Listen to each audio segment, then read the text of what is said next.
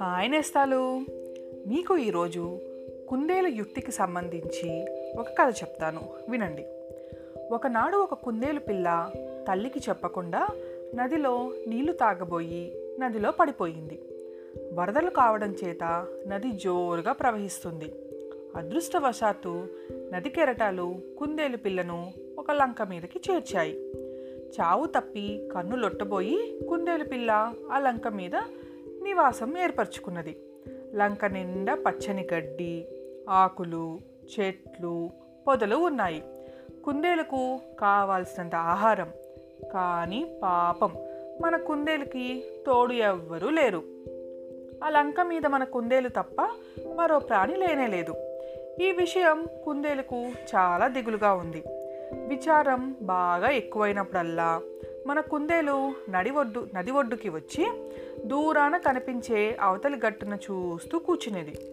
అక్కడ ఉన్న తన వారందరినీ తలుచుకుంటూ ఏడుస్తూ నీరు కార్చేది. వారిని చేరే ఉపాయం లేదే అనుకుని పెద్ద పెట్టున ఏడ్చేది.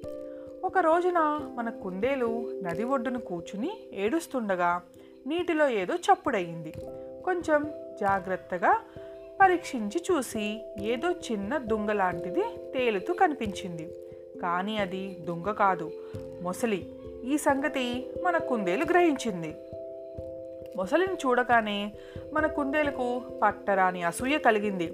మొసలి హాయిగా ఆ ఒడ్డు నుంచి ఈ ఒడ్డుకి క్షణంలో ఈదగలదు. తనకు ఆ భాగ్యం లేదు కదా. కావాలంటే ఈ ముసలి తనని క్షణంలో అవతలి ఒడ్డుకి చేర్చగలదు. కానీ ముసలిది కుళ్ళు బుద్ధి. అందుచేత దాన్ని ఉపకారం అడిగి లాభం లేదు.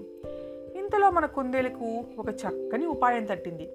మొసలిని మోసం చేసి అవతలి ఒడ్డుకి చేరటానికి మన కుందేలు ఒక పన్నాగం పన్నింది. ముసలిబావా ముసలిబావా నిన్ను నేను కనిపెట్టాలే అన్నది కుందేలు. నీళ్ళల్లో కదలకుండా తేలుతుంటే తనని ఎవ్వరూ కనుక్కోలేరని ముసలి నమ్మకం. తన రహస్యం కనుక్కున్నదెవరా అని ముసలి తలపైకెత్తి కుందేలును చూసింది. నీటిలో ఎంతసేపు నానుతావు? కాసేపు ఇట్లా వచ్చి ఈ గడ్డి మీద ఎండలో ఆరుదుగానిరా అని కుందేలు మొసలిని ఆహ్వానించింది. మొసలి పైకి వచ్చింది. మొసలి కుందేలు కాసేపు అది ఇది మాట్లాడుకున్నారు. చివరికి కుందేలు మొసలితో మీ జాతిని చూస్తే నాకు చాలా విచారం. మీకు దేవుడు చక్కని రూపం ఇచ్చాడు ఎంతో తెలివితేటలు ఇచ్చాడు. కానీ పాపం మీ జాతికి ఎదుగు బొదుగు లేదు. మా కుందేళ్ళు మీలాగా నూరేళ్ళు బతకలేకపోయినా కొద్ది రోజుల్లోనే వందలేసి మునిమనవల్లన్నీ ఎత్తుతాం. ఎంత ప్రదేశమైనా సరే ఇట్టే ఆక్రమించేస్తాం. మీకు పాపం ఆ అదృష్టం ఇవ్వలేదు భగవంతుడు అన్నది విచారం నటిస్తూ. ఈ అబద్ధం మాటలు వినేసరికి మొసలికి ఆశ్చర్యము. ఏడుపు రెండు వచ్చాయి. నువ్వు చెప్పేది పచ్చి అబద్ధం. ఒక్కొక్క ఆడముసలి లక్షలేసి గుడ్లు పెడుతుంది. శాస్త్ర పుస్తకాల్లో నువ్వు ఈ సంగతి చదవలేదా? మాతో పోలిస్తే మీకుందే లేపాటి అన్నది మొసలి. పుస్తకాల్లో ఎన్నో అబద్ధాలు రాస్తారు. మీ గుడ్లని మీరే తింటారని అపఖ్యాతి కూడా ఉన్నది. నేను ప్రత్యక్ష సాక్ష్యం లేదే నమ్మను. ఇంతకాలంగా నేను ఇక్కడ ఉంటున్నాను కానీ ఒక్క మొసల్ని కూడా చూడలేదు. అంది కుందేలు.